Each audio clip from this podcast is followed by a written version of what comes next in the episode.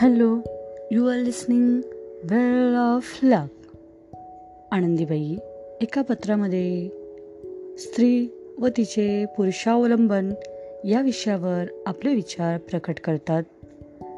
सर्व काळी व सर्व वेळी स्त्रियांना जी दुःखे भोगावी लागतात त्यांचा विचार माझ्या मनात नेहमी येतो. भावी उन्नती व दास्य विमोचन यांचे दर्शक जे पाश्चिमात्य शिक्षण त्याचा उजेड आम्हावर केव्हा पडेल? हे पाहण्यास मी अगदी उतावीळ झाले आहे. या संबंधाने मला जे काय वाटते ते सर्व पूर्णपणे व्यक्त करून दाखवण्यास मी अगदी असमर्थ आहे. मला वाटते की स्त्री पुरुषांनी आपापले रक्षण करावे व एकमेकांवर निर्वाहाकरिता किंवा कोणत्याही गोष्टीकरता अवलंबून राहू नये. आणि मग घरातील तंटे बखेडे व समाजातील लीनतेची स्थिती ही नाही तशी होतील गोपाळरावांच्या हेतूप्रमाणे आनंदीबाईला इंग्रजी चांगले येऊ लागल्यावर गोपाळरावांना वाटू लागले की यांनी आता कुठेतरी नोकरी धरावी. म्हणजे हे एक इतर बायकांना उदाहरण घालून दिल्यासारखे होईल.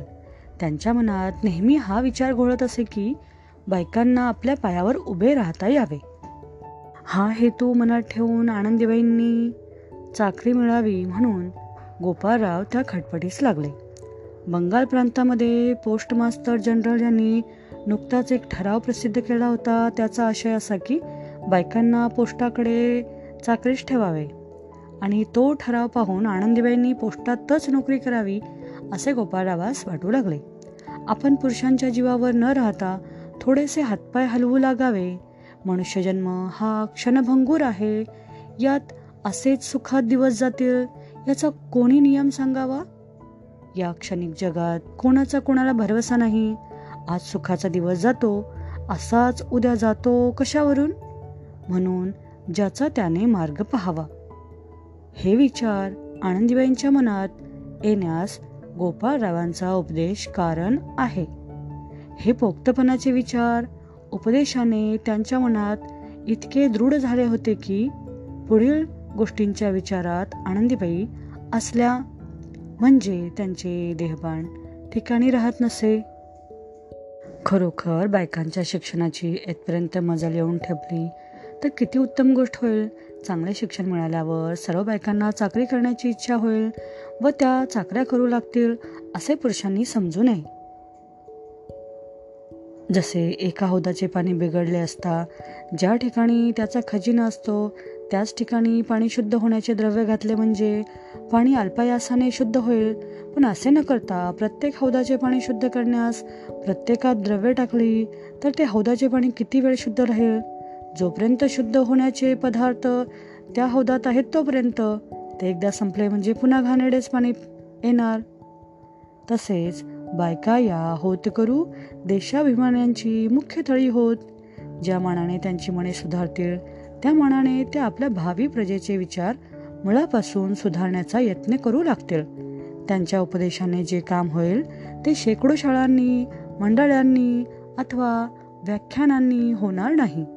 अशा प्रकारे ज्या बायकांची सुधारणा झाली आहे त्या बायकांपेक्षा त्यांची ज्या पुरुषांनी स्थिती बदलली त्यांचे जितके गुणानुवाद गावे तितके थोडेच. स्त्रियांच्या अंगी पुरुषांप्रमाणेच कर्तव्य विचारशक्ती आहे पण त्यांच्या कर्तव्यतेला मार्ग मिळाला पाहिजे. ज्यांना मार्ग मिळत नाही त्यांचा जगास काही उपयोग होत नाही.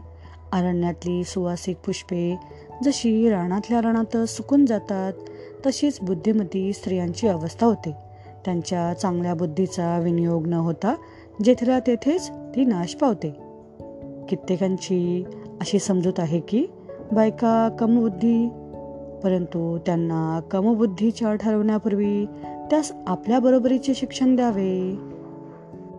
येथे मला एका व्यक्तीचे कोटी कोटी धन्यवाद करावेसे वाटतात. ते म्हणजे महात्मा ज्योतिराव फुले. आपण सर्व सावित्रीबाई फुले यांचं नाव घेतो त्यांच्या दसबिरीला हार घालतो त्यांची पूजा करतो. पण ज्या सावित्रीबाई फुलेंना ज्यांनी घडवलं त्या ज्योतिराव महात्मा ज्योतिराव फुले यांना मी आज कोटी कोटी नमन करते. त्यांचे मी धन्यवाद मानते. थँक्यू